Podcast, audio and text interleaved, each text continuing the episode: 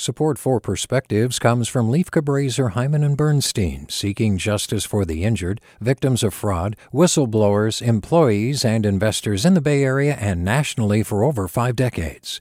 Online at lchb.com. Hey, it's Glynn Washington from Snap Judgment.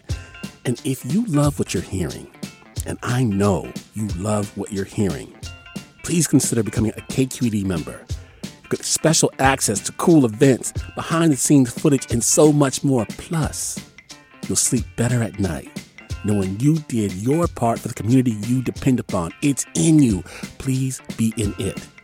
Visit donate.kqed.org slash podcasts to sign up now. That's podcast with an S. Thanks. From KQED. Hear that? It's the sound of floodgates opening for Californians ages 16 and up to sign up for COVID 19 vaccines. Just as I've been grateful the past year to live where masks are the social norm, I'm delighted we Bay Area residents are second only to metropolitan Seattle Tacoma in our eagerness to be vaccinated. Yes, that makes it harder to secure a coveted appointment, but it also means we will achieve herd immunity that much faster and be able to climb out of this pandemic.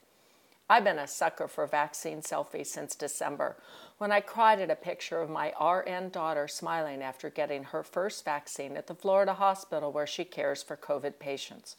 I also love vaccination stories, especially those that show perseverance.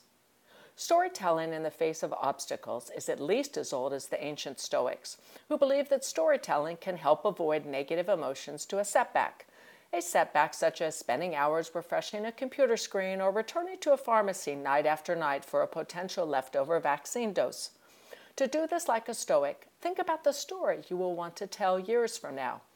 Storytelling is useful for kids too.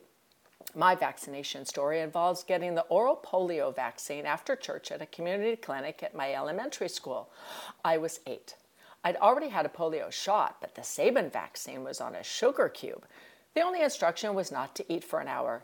Lunch wasn't for a while, but we did stop at the market on our way home. Mom and Dad gave my brothers and me 10 cents for a treat at the drugstore. I bought Pez candies. Then I ate one from the Donald Duck dispenser. It tasted just like the sugar. Oh no, I wasn't supposed to eat. I'm going to get polio and die. I was horrified.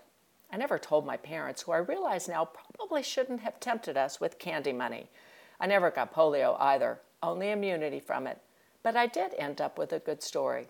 With a perspective, I'm Debbie Duncan. Support for Perspectives comes from Lieff Cabraser, Heimann, and Bernstein, seeking justice for the injured, victims of fraud, whistleblowers, employees, and investors in the Bay Area and nationally for over four decades. Online at lchb.com.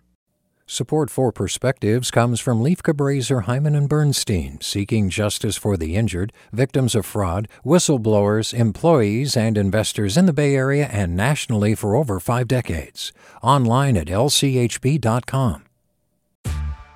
Hey there, this is Brittany Luse from NPR's It's Been a Minute. KQED's podcasts like The Bay, Bay Curious, Mindshift, Right Nowish, and more all tell the stories of the Bay and beyond with reliable, human centered journalism. They aim to inspire, make you think, entertain, and expand your understanding of the place you call home. Here's how you can support podcasting at KQED. Showing your support is easy, and you can join Brittany in supporting KQED podcast too at donate.kqed.org slash podcast. That's donate.kqed.org slash podcast.